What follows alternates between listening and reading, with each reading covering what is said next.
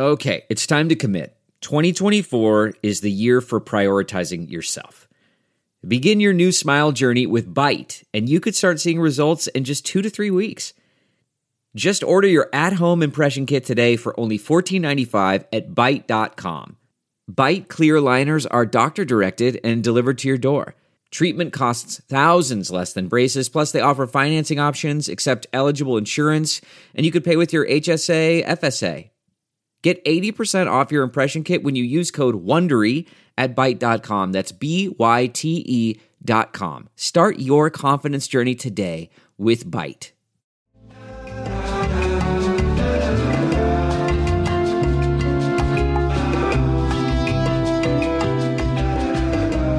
This Ben Joravsky Show, Benny J bonus interview is brought to you in part by the International Association of Machinists and Aerospace Workers, Local 126 and District 8, the International Brotherhood of Electrical Workers, Local 9, the International Union of Operating Engineers, Local 150, and the Chicago Federation of Labor. That's correct. Benny J, take it away. Bonus time in the Ben Joravsky Show as I speak. Wednesday, January 22nd, 2020. Ooh, that little smooth cocktail lounge music going in the background. I'm going to have a drink. Hold on. Just Don't smoke cigarettes Oh, Nova. sorry. Uh, today's Sun Times, the headline is Viral Concern O'Hare to stop screening for potentially deadly new virus. That's what's in the news as I do this bonus interview. But of course, you could be listening to this anytime because it's a podcast, eh? I know. You all right? Uh, as I do with all bonus uh, Ben Joravsky interviews, I ask my distinguished guest to introduce him or herself. So, distinguished guest, introduce yourself.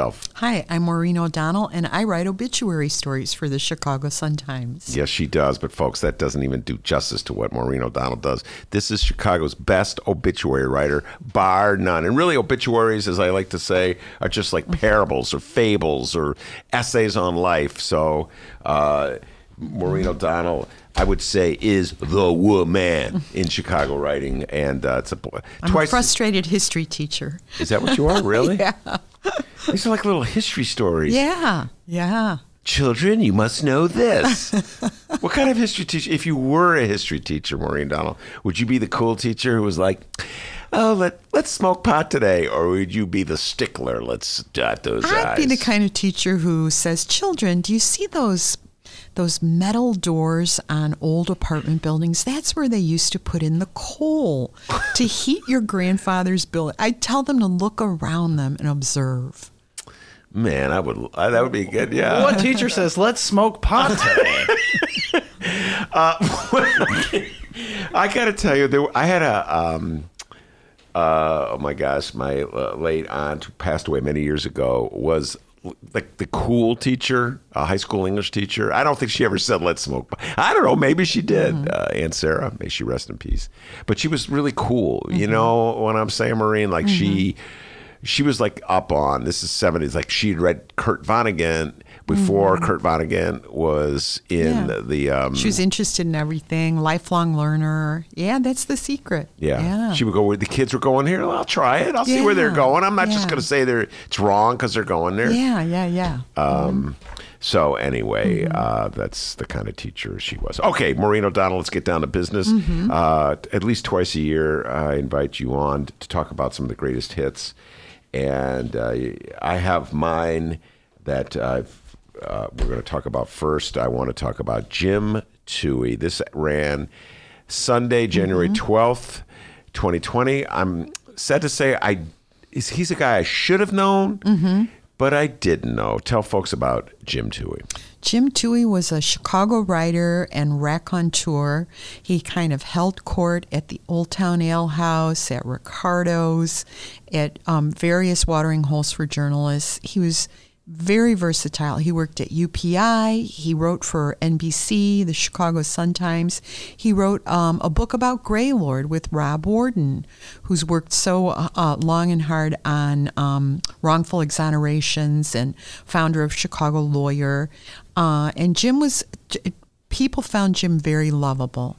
He um, he had a story about everything. He knew everybody, and he um, he he. He, he was also kind of a bulldog. At one point, he was doing contract work for DCFS, and the inspector general for DCFS, Denise Kane, said that um, there was a little boy who'd been abused by one of his mother's boyfriends, and all the little boy had was a first name, and that this abuser took him to a bar. Jim, for six months, went to various saloons, taverns, bars in the area he suspected this boy had been taken. And he kind of sidle up to people at the bar and say, Hey, has so and so been in? Well, after six months, he finally struck gold. Somebody said, Oh, yeah, he'll be in tonight, or, you know, he was here last night. Through Jim's detective work and that, that doggedness, they caught the guy who was abusing this six year old. So he, he wore many hats and he was the life of the party. Uh, one of the things that uh, there's always a little funny line, or not always, but there, many times Maureen's got these little lines that she puts in there, and I'm looking for it right here. I can't find it though. I remember when I read it. Sarsfield Award? Uh, no, it's the one about how he and his wife they were married for many years and they loved the nightlife. They go to different bars and then they got a divorce, and he got one bar and she got the other bar. Yeah, I think she. I think he stayed north and she stayed close to North Avenue, or the other way around. You know, like O'Rourke's. Now, Yeah. all right, let's just take a moment to talk about this. Uh, I am not a, much of a drinker, uh, but I when I first moved to Chicago, first time I moved to Chicago, there was this very established bar scene on the north side that journalists would go to. Mm-hmm. I remember going to a bar once and in awe. Looking at Roger Ebert holding court, and he was surrounded by people, and he was telling stories, and knocking Mm-hmm. Back beers and stuff like that. yeah. Uh, and uh, Toohey was part of that scene. Right, right. Roger Ebert, Mike Royko. On any given night, you could run into them holding court and talking. Um, I, I um, was at the Old Town Ale House once, and there was there was Mike Royko in the middle of the bar talking, and somebody said he's got a voice like an outboard motor. you just wanted to listen. Uh, were you? Did you hang around at bars back in the day when you were just breaking Well, into you know, journalism? yeah, everybody did. You know, um, it was a way to, you know, it was networking. It was, uh, it was, uh, be part of the tribe. You know, if you were working the night shift and you got off at two a.m., you know, it was a way. Sometimes you met your future spouse that way. You know, Yeah. Um, and uh, but yeah, there were, you know, there, people like Ebert were five feet away and just dropping gems. And uh, Ebert said Jim Toohey was a terrific writer. Uh, here's uh, one line from the Jim Toohey obit that I particularly uh, enjoyed, and it uh, brings in Mike Royko, who is uh, one of my uh, idols. Uh, Toohey captured Royko in an article published in 1997 in New City. In it, Royko described listening to an unwitting blowhard who advised him t- that to understand Chicago politics, he ought to read a book by a guy named Mike Royko. Royko told Mr. Toohey, I put my hand out, grabbed his, and said, My name is Mike Royko. Beep! A, a hole. A hole. I love the sometimes A and then dash, dash. Huh, let me figure out what that the dashes are. Jim Jim didn't like pretense. Um, you know, he grew up in the Barrington area. His um, dad was a judge. I think his uncle was the Cook County State's attorney, uh, and uh, his mother died when he was young. And his father remarried a woman named Mary Poe, who's a direct descendant, I'm told, of Edgar Allan Poe. But this was a man who didn't like pretense. And on one of his book jackets, there was a blurb that said he was the recipient of the prestigious Sarsfield Yeah. Award. and as Rob Warden said, that was his middle name. Yeah, just made it up. Uh, anyway, a lot of great characters uh, in Chicago journalism uh, from the '70s. Used to hang out, do a lot of drink. I don't know if. Uh, what's your thoughts? Do do journalists, the younger journalists, drink as much today as they did in the '70s and the I '80s? think everybody's drinking less and smoking less. You know, it's uh, everybody's a lot healthier. Yeah. Well, I didn't smoke or drink back in the '70s and the '80s, but uh, I did a lot of. Mm-hmm. I remember when in the Sun Times had a smoking lounge. Get out of here. Yeah, and it was it was really A disgusting. smoking lounge? Yeah, a smoking wait, lounge Wait, time out. Was this the old Sun Times uh, on where, Wabash. Yeah, where uh, the Tr- Trump Tower is now? Right. There was a smoking lounge, and reporters who smoked could go in there and write their stories on, I think at that point they were called word processors, and smoke away. And my recollection is the walls and the glass were yellow. Oh my god, that's disgusting. oh, I'm gonna go here and smoke cigarettes. Mm. I, I, listen, I'm not crying for any cigarette smokers. Out there in the streets, and you know, always complain. Like, make me on the sidewalk. Yeah, I can't stand walking by them. You know what I'm saying? With that, mm. that like that two I don't know. It still smells good to me. Back in the day, Maureen, O'Donnell was known to take a cigarette or 2 All right, uh, this one I actually wrote about as well, and it meant a lot to me. I learned about his death uh, by reading Maureen O'Donnell's obituary. Uh, on Wednesday, January 8th, 2020, Richard Barnett, activist, helped elect Harold Washington, nurtured countless political careers. I had a tear in my eye when I read this story because I know I knew Richard for many years. I talk about the legacy of Richard Barnett. He was uh, he grew up with about 13 brothers and sisters in Chicago on the South Side. Went to Wendell Phillips High School and had a street sense um, for what would work. He had a phone book and phone numbers galore, and he would work them to uh, promote his candidates, who ranged from Harold Washington to Chuy Garcia to Luis Gutierrez.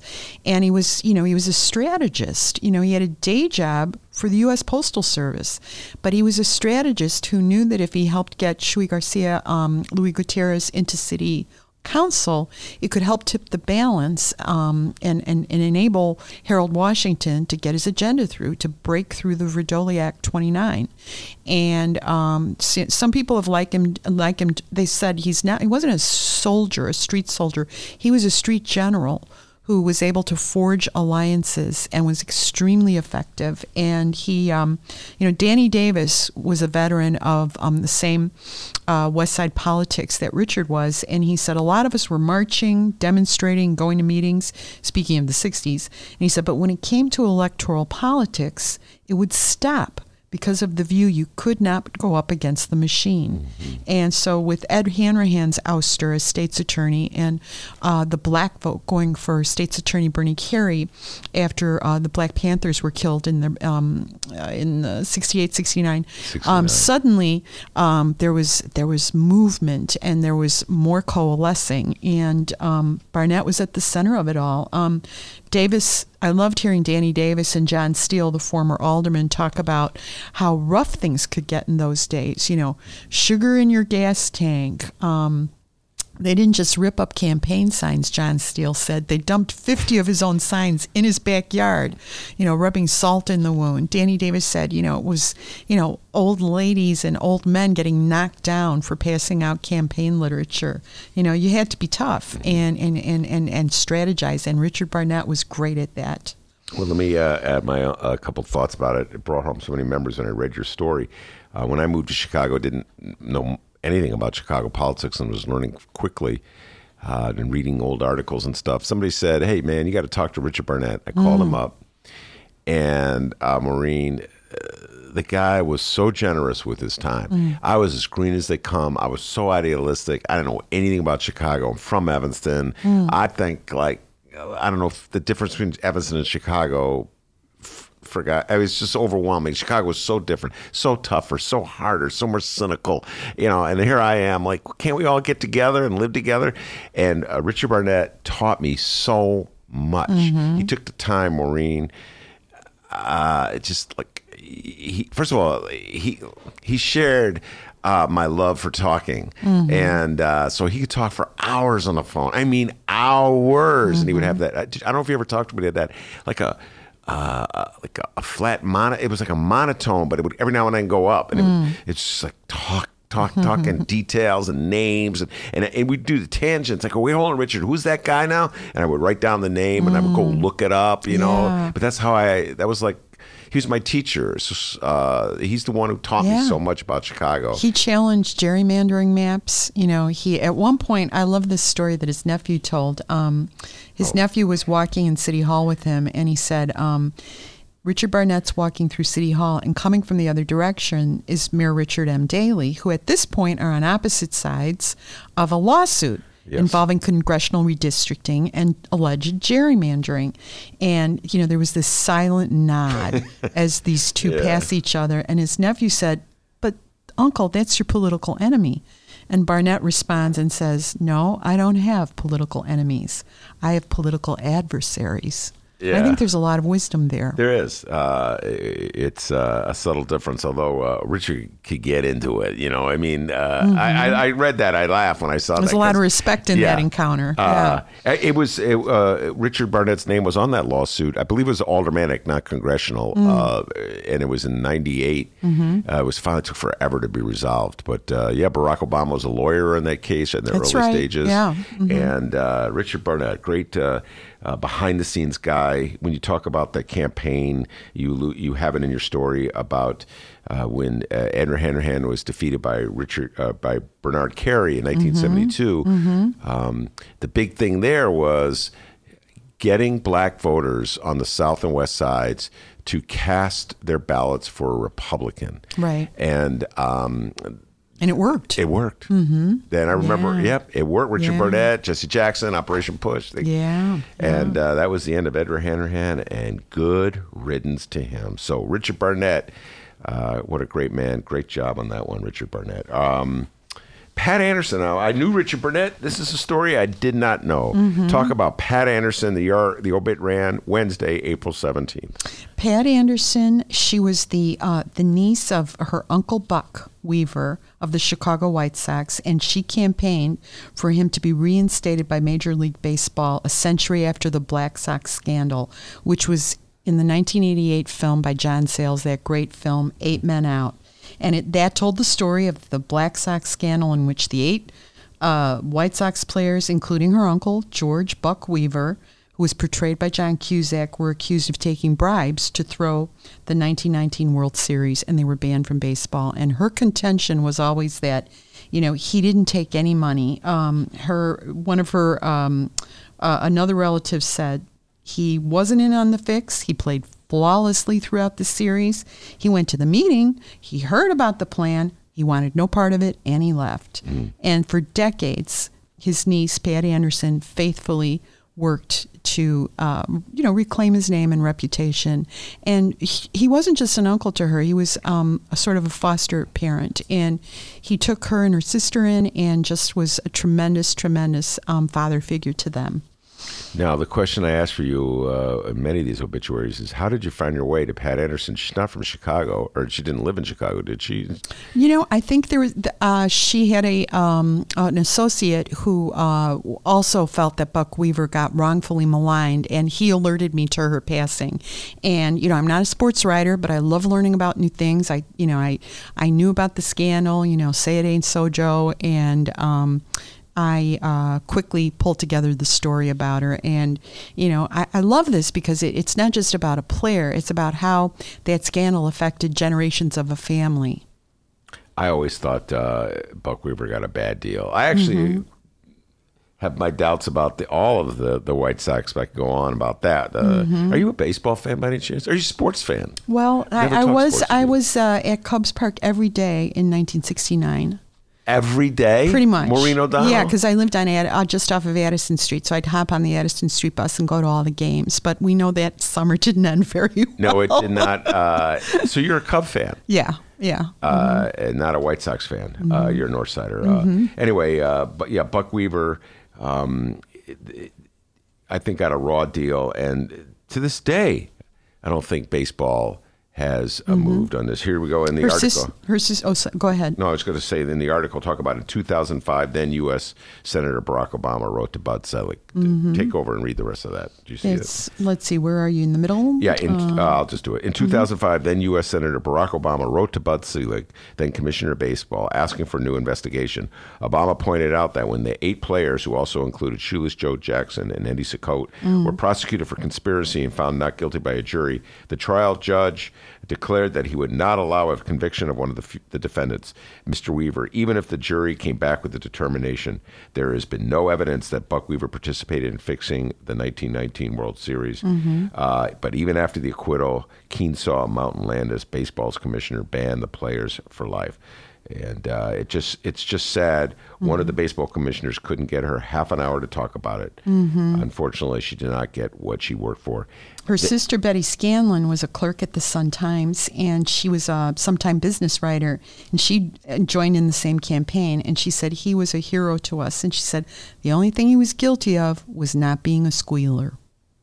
Wow. Yeah. Yeah. Baseball uh, threw the book at him, and uh, it's utterly uh, hypocritical. I think that right now the uh, baseball is dealing with the, the fallout over the Houston Astros uh, stealing signs. Uh, they won the World Series in 2017 because they cheated.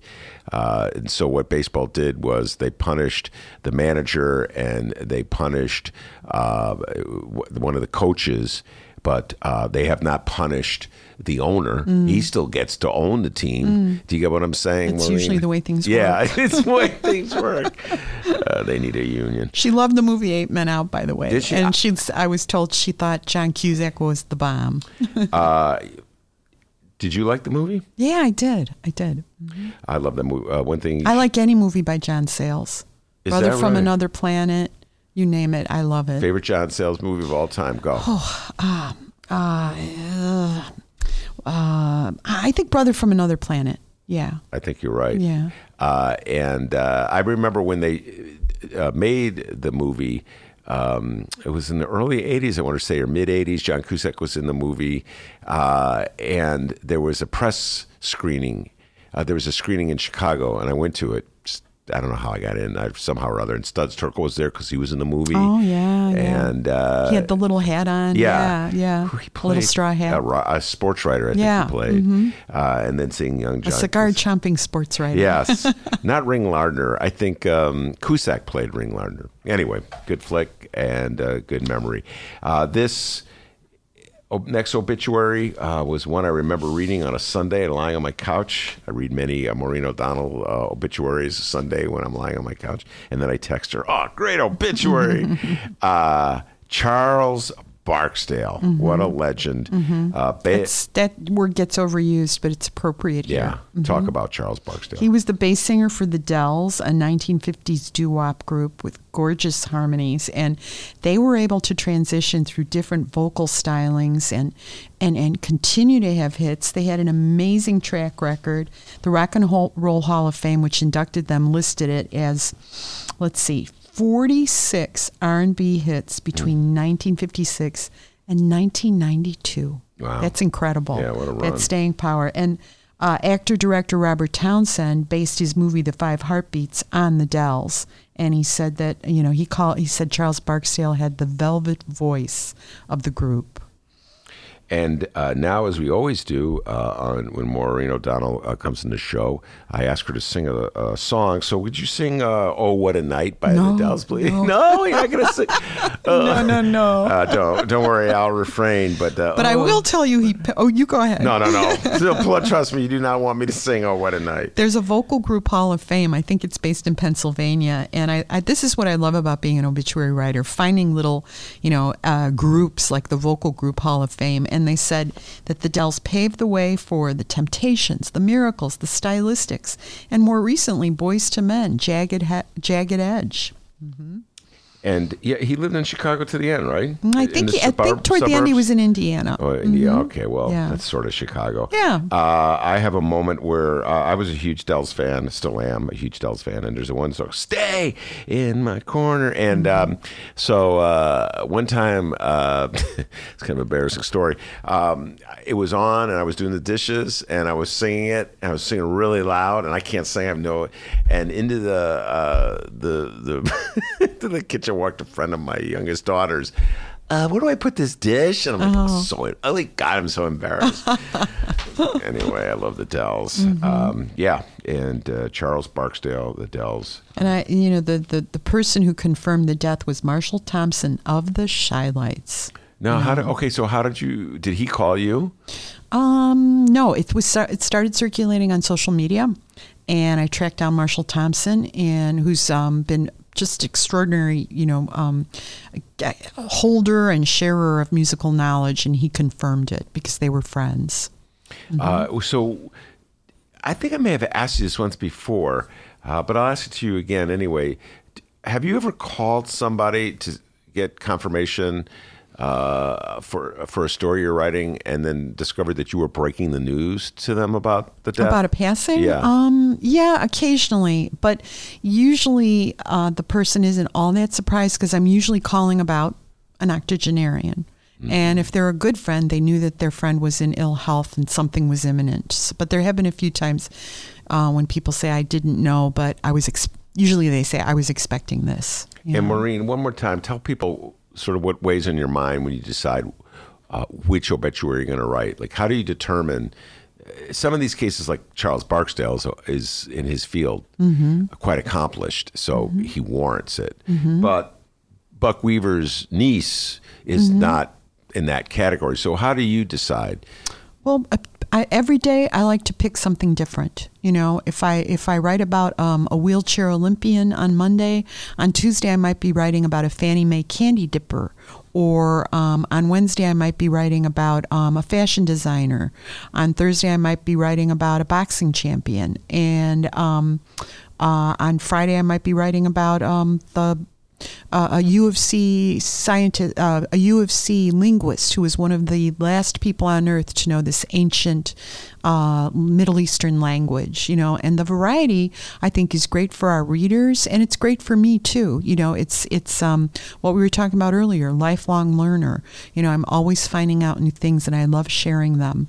And um, you know i'm it i'm just looking there's a, a great obituary writer at the new orleans times picayune john pope and he said i'm always looking for that rosebud moment. And as a movie buff you'll get that reference. He's always looking for when he picks someone to write about he's looking for that that little moment that'll give you insight into their personality and what made them. So i'm looking i'm looking for something that sparks my interest and then i look for the rosebud moment that helps Explain give you that. tell you what made them tick. You know, uh, I did an obituary years ago about um, an Olympian.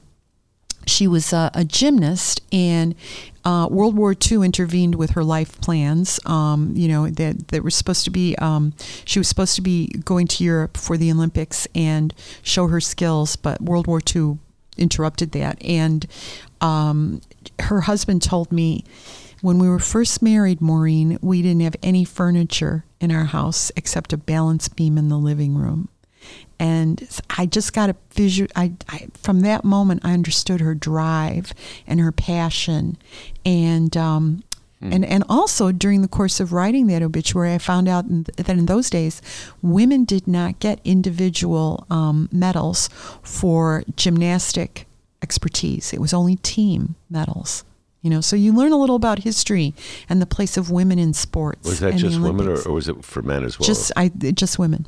Yeah, Mhm. that's what I that's what I was told. Yeah, by That's- by an Olympic historian. the logic governing that decision is eluding me at the moment, Maureen. But what amazes me is it's you know it, it's yes it was sixty or seventy years ago or eighty years ago, but it's also just an eye blink ago in terms of world history. You know, it just was yesterday that that's how the women were treated. Uh, and uh, by the way, uh, uh, the allusion is to the Citizen Kane movie. If people Mm-hmm. didn't get that, uh, that was, wasn't the sled. Wasn't it the sled that Yes. was Ro- Rosebud? Was Yes. the sled? Mhm. That I think we can give that away at this point. at this stage, you- yeah, it's true. If you haven't seen it, shame on you. Uh, great flick. Uh, people don't know this about Maureen O'Donnell, but she knows her movies. yeah, I love movies. She- Always have. Loves now. We gotta. We're gonna have to nudge her a little bit to stay up to date on her movies. Ramada Hussein and I are bugging her constantly to get out more. But she does know her movie, but particularly 70s and 80s movies. Seems like those are real. Uh, you were probably out and about in those days. Yeah, but I, you know, I I was watching, you know, Duck Soup when I was like 14, going, this is a, this is genius. what, what high school did you go to? Notre Dame for Notre- girls. I know those nuns didn't like you watching the Marx Brothers movies. Oh, they didn't mind. They didn't mind. All right, now this one is um, a younger uh, woman who passed, Amy Seeley, Mm-hmm. and I'm doing the math in my mind. To me, she's young. She's 48 years old, 49 Mm-hmm. years old. Yeah, uh, she died uh, last month at Evanston Hospital. Complications from a stroke. The story came out September 22nd. Again, Mm-hmm. a Sunday. That's uh, me on the couch. A meteorologist for National Weather Service dubbed Queen of the Lakes. Talk Yeah. about it. Well, I, again, this was so fascinating to me. Um, she, Amy Seeley, was uh, studying meteorology at Northern Illinois University, and she became a Weather Service, National Weather Service trainee, and it became her life. Um, she, she used to show up at gatherings of Great Lakes boat captains. You know, these aren't these aren't the people doing the little tours off of Navy Pier. These are you know real sailors up in the UP. You know. Um, surviving gales and and, and, and, and you know ferrying um, cargo and um, dealing with um, uh, weather challenges and, and and and rust and and so Amy shows up at some of their meetings and they say, "Well, who's the cute little blonde?" Then she starts talking to them about pressure gradients, frontal boundaries, wind velocities, wave patterns. And, you know, they, these grizzled mariners start paying attention. And, you know, they said, this, this woman might be able to help keep us alive and keep our cargo safe. And they started calling her, sometimes they called her the sailor's darling, sometimes they called her Queen of the Lakes. Of and Lakes. Um, literally, there was um, a man who's. Um, uh, let's see. There was a, a gentleman I spoke with who was with a, a Great Lakes captains group, and he called her up and he said, "Look, you know, what what am I going to do? I'm, you know, I'm I'm taking my dredge to Sault Ste. Marie, and I'm worried about you know the the waves." And uh, he said, "Amy, give me your best guess when I can get four days of flat water." And she said, she didn't mince words. Bob, she said, it's December. You're on Lake Superior, and you want me to tell you when you're going to have flat water for four days? It's not going to happen. Call me in August. You know, I kind of visualized it like the Blues Brothers. It's midnight. We're wearing glasses, you know, and we're we're in an old police cruiser. Hit it. You know, she just she just told it straight. Now, speaking of the Blues Brothers, this is another thing about a Maureen O'Donnell obituary. Uh, it's not just the facts of uh, the person's like professional life. In this case, a meteorologist. Uh, you also get to learn a little something about what makes a person.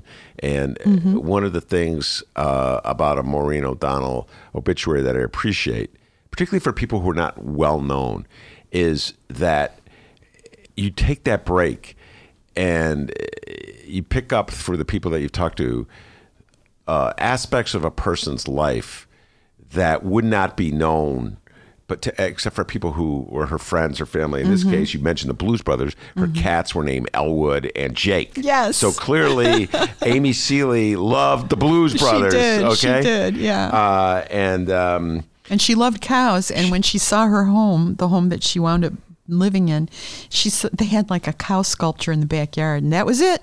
That was the house she bought.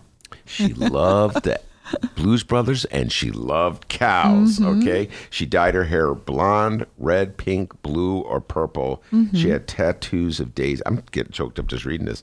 She had tattoos of daisies, her favorite flower, and the semicolon symbol for suicide awareness. She said, Mm-hmm. It's not that hard to help someone who's in trouble. Her fiance said, Yeah. You can just ask a question Are you okay? Yeah, that's powerful. Uh, and uh, talk about talking to a fiance. In this case, you're speaking to someone. Uh, the his wife or his uh, fiance died very young. But This is me speaking young.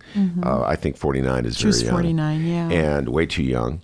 Um, so, And it was unexpected. She had a stroke. Yeah. so is it difficult? Uh, to initiating a conversation like that when Occasionally, sometimes people say, I just can't talk to you, and I never press it. Um, but sometimes people say, Yeah, I, I would like to talk about this person. And 90 minutes later, you've, you're still talking. Sometimes two hours later, you're still talking. And when you're finished, when you say, Well, I think those are all my questions. Is there anything else you want to add? Somebody, this is very touching to me. Um, the person may say, Thank you. I enjoyed talking to them. Thank you. This was helpful to me. Or you made me remember things I'd forgotten. And please, you know, I want people to know how special she was. And that's very touching to me. Um, I. I wrote an obituary years ago about um, a man who invented a game. Um, uh, politi- it's a a combat strategy game that still gets played decades after he invented it. There's conventions where people play this game. It's like the old game Battleship, and um, But uh, I was interviewing somebody who goes to these conventions, and he said, "So you do this for a living?" I said, "Yeah." He said, "Well, you're a psychopomp." I said, "Excuse me," and he said, "A psychopomp." And I said, "What's that?" And he said, "Oh, it's a term from uh, mythology, and it's the, the characters, the creatures that ferry the souls across the river Styx." Yeah, yeah. Psycho. What's the last part? Psychopomp. P, P, uh, my recollection is P O M P, like pomp and circumstance. And I thought, really? And I looked it up, and sure enough, those those were mythological creatures that had this um, responsibility to the souls they ferried across the river Styx, and I really liked that. One other detail that you picked up uh, uh, on uh, Amy Seeley's life that I particularly thought was interesting, coming from you. I've gotten to know you over the years, Maureen O'Donnell. Um, quote, I'm reading from this. She thought the movie Twister was a Hollywood assemblage of weather inaccuracies, but never tired of Moonstruck. Quote, who doesn't love Cher? Snap out of it. I read that. I'm like, that Maureen O'Donnell loves Moonstruck, so she's getting that in this pic. This. Oh my goodness, that's mm-hmm. beautiful. Mm-hmm. I get tears in my eyes just thinking about that. Mm. Uh, yeah, you know, some certain things st- stick with people forever, and when you're, you're remembering someone, mm-hmm. Uh, you might go, oh my God, she loved, and like, let's say, I'm just Ario. She loved Ario Speedway. She loved, you know, da da da da da. I Yeah, mean, yeah. uh, when when my Or, kid- or she had six boxer dogs. Yeah. As soon as one died, she got another one. yeah, yeah, I know. There's just, just- Yeah. That's what made her her. Mm, yeah. you know, and uh, unique. That's a rosebud moment. Yeah. It's Rosebud. Well, is, okay, now wait. Just so I mem- if my memory cor- is correct, help me with this one, uh, Maureen. The key of Rosebud in Citizen Kane is that it was the key to understanding the motivation of the main character. Am I correct about that in my memory? It's been a while since I've seen Citizen Yeah, Kane. my recollection is he associated that sled, which was named Rosebud, with love and early happy days, and his whole life was a quest for finding happiness. And he never he got power, he got wealth, but he never found that happiness he had when he was a little boy with his sled Rosebud. Yeah. there you go. Her memory. eh, Once again, her memory is pretty better than I was really excited to see the Google Doodle today. It was May Wong, who's sometimes described as the first Chinese American um, movie queen, and it was beautiful. If you get a chance, go to your, check out the Google Doodle today. Google Doodle. Yeah, she was sort of a, a compatriot of uh, Marlene Dietrich. Uh, that stuff that Maureen O'Donnell would know. I tell you, the woman knows movies. Okay, what was the one we had where you were right and I was wrong? Do you remember? Oh yeah, was it the conversation? No, no, no, no. It was. Oh, it was one of those things where I was like, "Come on, Maureen." Oh, yeah. Uh, it was. Um, uh, it was uh, uh, the Richard Attenborough. no, it was the. It was David Lean was the director, and it was, I, it was a Ryan O'Neal mo- movie. It was an Irish movie. Yeah. Why am I arguing with a Barry woman named- Lyndon. Barry Lyn- Lyndon. I'm ar- Ben Joravsky is arguing with Maureen O'Donnell. All right, let's get those Mm-hmm. two last names about an Irish movie. I go, no, no, no. Uh, that movie was directed by Stanley Kubrick. Yes, and I said it. That doesn't seem like his kind of movie. yeah, I was like, ah, I had a- And I was right. yeah, you were right. All right. Uh, Torino Brito uh, Mm-hmm. from Sunday, September 29th, 2019. Mm-hmm. Talk about the Churro Man. He, he Torino Brito, uh, uh, for more than 25 years, would walk the streets of Pilsen selling churros, those wonderful pastries that are filled with guava, cream cheese, chocolate, vanilla, strawberry, and dusted with cinnamon. And he, you know, he uh, he did this whether it was cold, whether it was hot, and he, you know, he became he was very courtly and very kind. And to a lot of people in um, Pilsen, they, you know, they saw him as they grew from childhood to adulthood, and they saw him as a surrogate abuelito, grandfather, and um, there was a great deal of respect for him. He was such a gentleman, and he had such a work ethic, and um, he would sell his churros inside um, the Jumping Bean Coffee Shop, and they actually have a mosaic, I think, dedicated in his honor. And um, he he finally he, he died of a fall. He didn't die of natural causes at 90 years old. He died of complications from a fall in Mexico City, where he used to go when the Chicago weather turned cold. Mm, I don't blame him for doing that. Yeah. Uh, it, here, I'm reading from the, the obit. It wasn't uncommon for Mr. Brito to sell 500 churros on a weekend. 500. Uh, he was out all day, rain or shine. With his cart. with his cart. He loved making, uh, making sure his churros were warm. His granddaughter said he insulate them in a plastic covered box inside his car. There's so many people like this in Chicago. You know, you see him every day when you're walking down the street. Like, well, this guy was uh, b- b- not a. Um, a panhandler, but I'm talking about like people who still streetwise. I've seen them every day in the same corner for years.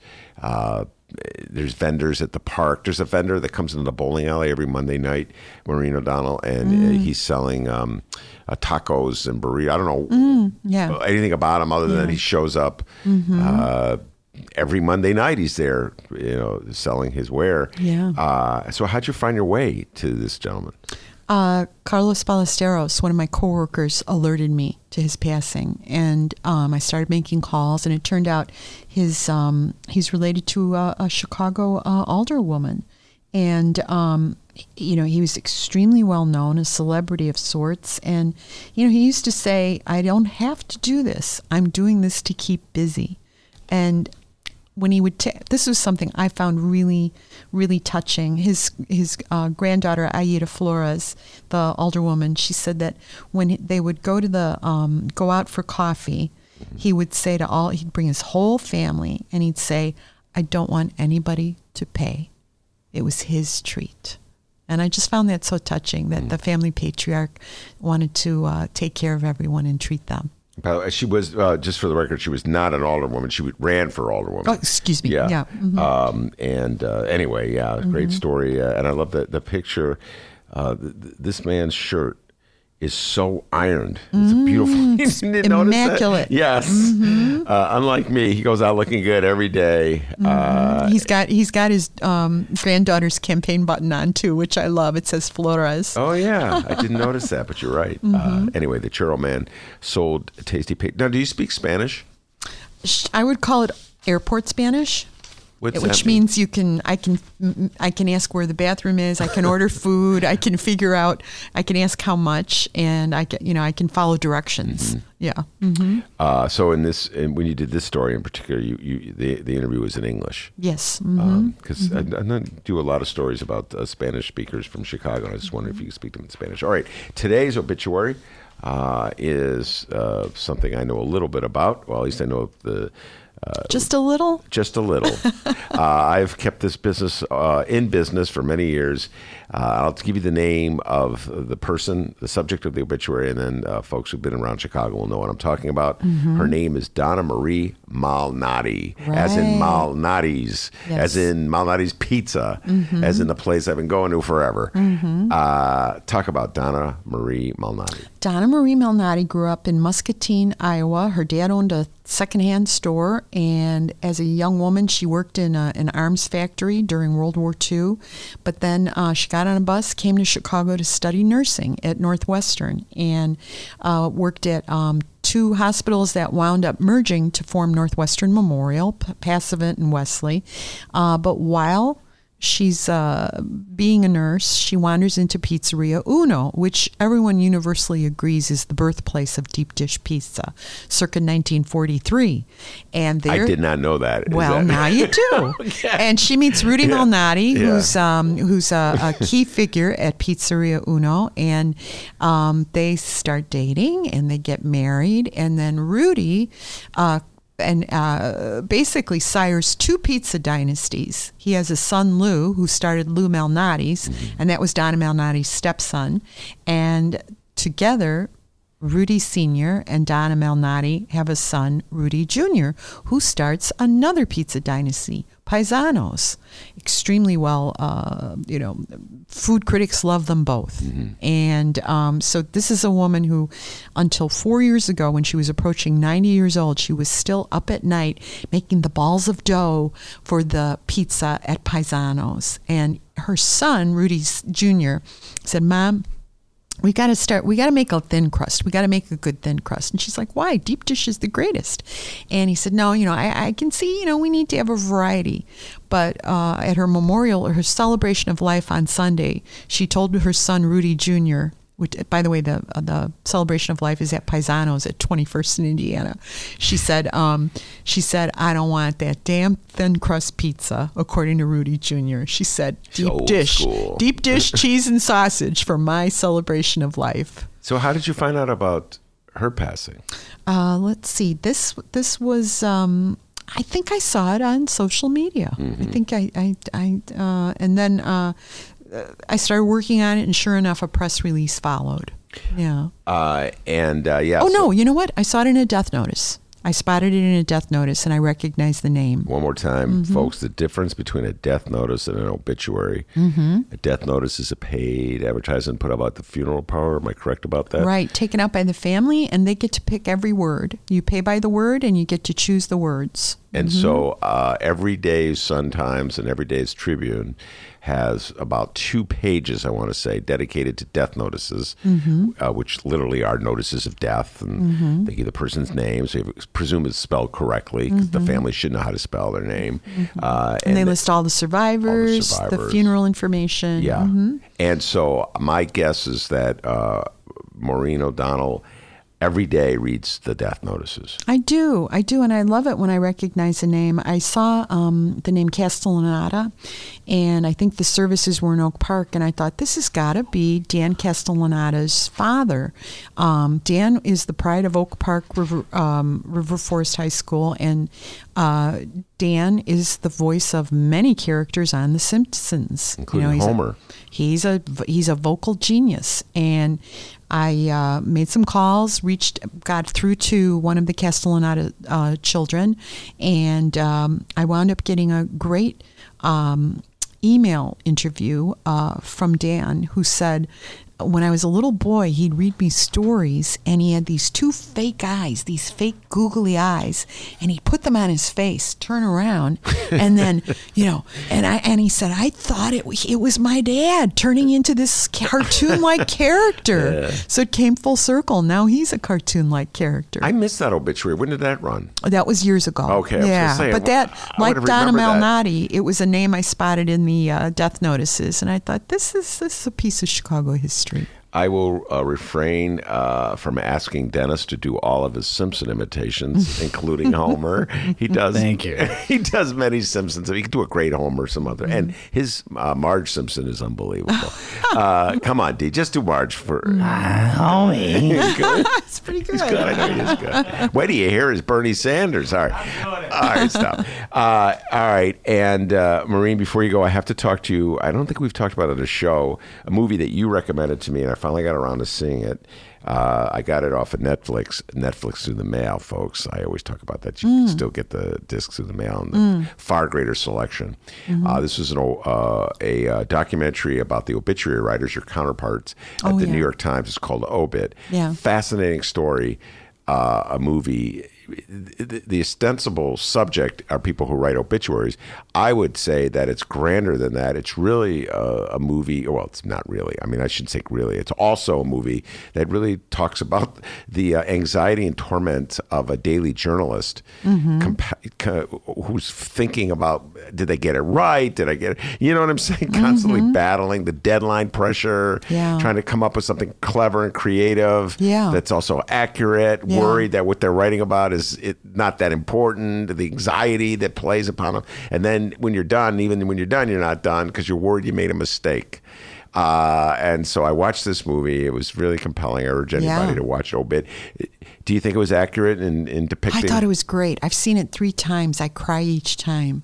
I love that moment when the man who's down in the morgue, the clippings in the basement, proudly shows off a photograph of three-year-old Pete, Pete Seeger, yes. sitting on his parents' laps, I think, um, at some you know bluegrass folk festival, and he says somebody invested a dollar in this photo in 1917, and so we were able to use it when he passed away, and it was just the perfect rosebud moment showing a young Pete Seeger, and um, I was at um, uh, the Society of Professional Obituary Writers Conference in October in Washington, D.C., and there was a Washington Post obituary writer. I think it was um, Matt Schudel, uh, or it might have been Adam Bernstein, but they, they said inch for inch, pound for pound, you have to do more fact checking in an obituary than any other piece in the paper. And it's true. You know, everything from the spelling of their name to how many children they had. You know, sometimes the kids don't know. You know, they'll say, well, my dad worked at Bethlehem Steel, and you find out Bethlehem Steel wasn't open mm-hmm. when his dad was a, uh, a working person. You know, uh, he wound up, he was working at um, a, a, a, steel company in Pittsburgh, mm-hmm. you know, or um, he was uh, he was in the Navy, and you double check that with an older family member, and they say no, he was in the Marines. You know, mm-hmm. so it's it's um, it's important to do your best to get it right, um, and it's but every word, every other word has to be checked frequently. Yeah, yeah. And in in the movie itself. Uh, a couple things based on uh, off of what you just said. In the movie itself, they show this form that the obituary writers follow, mm-hmm. uh, where they ask exactly detailed precise. Mm-hmm. So, uh, the uh, first name, spell it out. Yeah. Was there a middle initial? What is yeah. that a middle? What's the yeah. last name? Spell it out. What date was he born? Uh, so they can know exactly how old he was when he died. Yeah. Uh, and uh, even even after doing going through all that, one of the obituary writers makes a mistake. I don't know if you remember this. Yes. Bruce Weber. Yeah, he made a mistake. He, yeah killing him, and the mistake is so minor and insignificant yeah. in the total. But he's so mad. He had to run he, a correction. He was uh, the obituary subject's father. I think was a, a, a Chicago or Cook, uh, Cook County or Illinois. That was a Cook County politician, and he assumed it was a Democrat and it was a Republican. And, and yeah, and and when he, you know what? It's funny you should say that. Mm-hmm uh, a, a, total geek that I am, mm-hmm. when I was watching the movie and he was do- going through the questions, mm. and so he, it was like a Republican primary, a Democratic mm. primary that the guy ran in, mm-hmm. and I remember thinking, you didn't determine which party primary it was. Yeah, there was an assumption. Yeah, yeah and yeah. then later it came back to haunt him. And you know, my attitude about this, mm-hmm. um, you're going to really disagree with this, so I'm going to say it anyway and get your response. Mm. Um, as a guy who get who's had trouble sleeping when I've made mistakes, mm-hmm. uh, an old affliction mm. that uh, writers have, really doesn't matter. I mean, it matters that you correct it, you try to keep it, but you shouldn't beat the hell out of yourself mm-hmm. because you made a mistake. That would be my advice to younger uh, journalists breaking in. Mm-hmm. Don't be like me mm-hmm. and stay up all night because you made a mistake. That's that's my thought. Now you vehement go go ahead vehemently well, disagree. you know, n- now that we're online, you can fix it. You know, you can fix it online. It's it's um it's a little different from only being in the newspaper. So you can run back and you know if you if you uh, left out one of the the children, you can quickly go back and put it back in. oh but it's God. it's channel. You know, I find yeah. it's it's even when you're talking to direct sources, immediate family members. You know, that say somebody has four children, yeah. they all have four different experiences, and they have four different um, descriptions of their dad and, and encounters and and um, and you know some of them will you know dad grew up in Canaryville no, Dad grew up in Schaumburg. you know, it's it, and and each of them is very certain that they're right. Yeah. And um, you know, because I think the human mind, you know, you start to accept the mythology, you know, that you've been told growing up, and you um, you. But it, when you go back and say, well, I've I've actually found voter records that show Dad uh, grew up in Pilsen, yeah. you know, and people go, oh, oh, thank you, I didn't know that, but it's it is time consuming, yeah. no question. Uh, and uh, yeah, no, and the mythology within a family. Uh, mm-hmm. if you get a hold of, let's say there's four kids, uh, maybe two of the kids can't stand the dad. But mm-hmm. two kids like them, so you mm-hmm. get the mm-hmm. two kids that like them, and then the other two kids are reading. Oh, see, she fell hook, line, and sinker for right, the old um, right. Uh, mythology. You don't want to get in the middle of a family feud. Mm-hmm. Uh, but anyway, uh, like I always say, the only good thing about dying is that Maureen O'Donnell is there to write your obituary. Uh, so, Maureen, thank you very much for the great work thank you do. you. And the Washington Post and the New York Times really recently had an article that said, in all the strife that's going on in the world and all the, the, the, the anxiety, uh, obituary writer, uh, obituaries are uplifting. You yeah, know, there's something very uplifting was about that in the. New York Times? I yeah. think so. Yeah, I think it was after Toni Morrison died, and they focused on her death and said, you know, this is this is uplifting.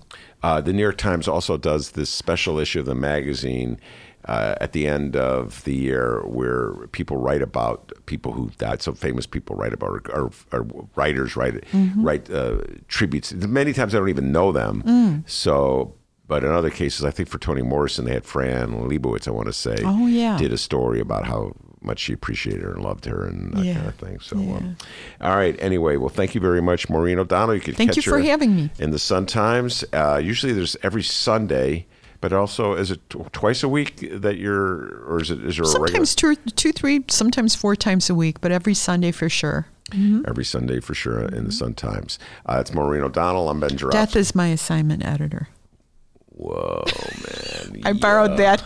I borrowed that from another obituary writer. Whoa, D, get the bong out. We will close down with that one. Whoa, that's Maureen O'Donnell back in the day. We'll be on the rocks outside of Lake Michigan. Oh, yeah. no, she never did. She was a very good student in the 19th Notre Dame for girls. Notre Dame for girls. They didn't smoke pot. Notre Dame for girls, okay? They were reading and writing. Maureen O'Donnell, thank you very much. I'm Ben Joravsky, and that's another bonus show. Take care, everybody.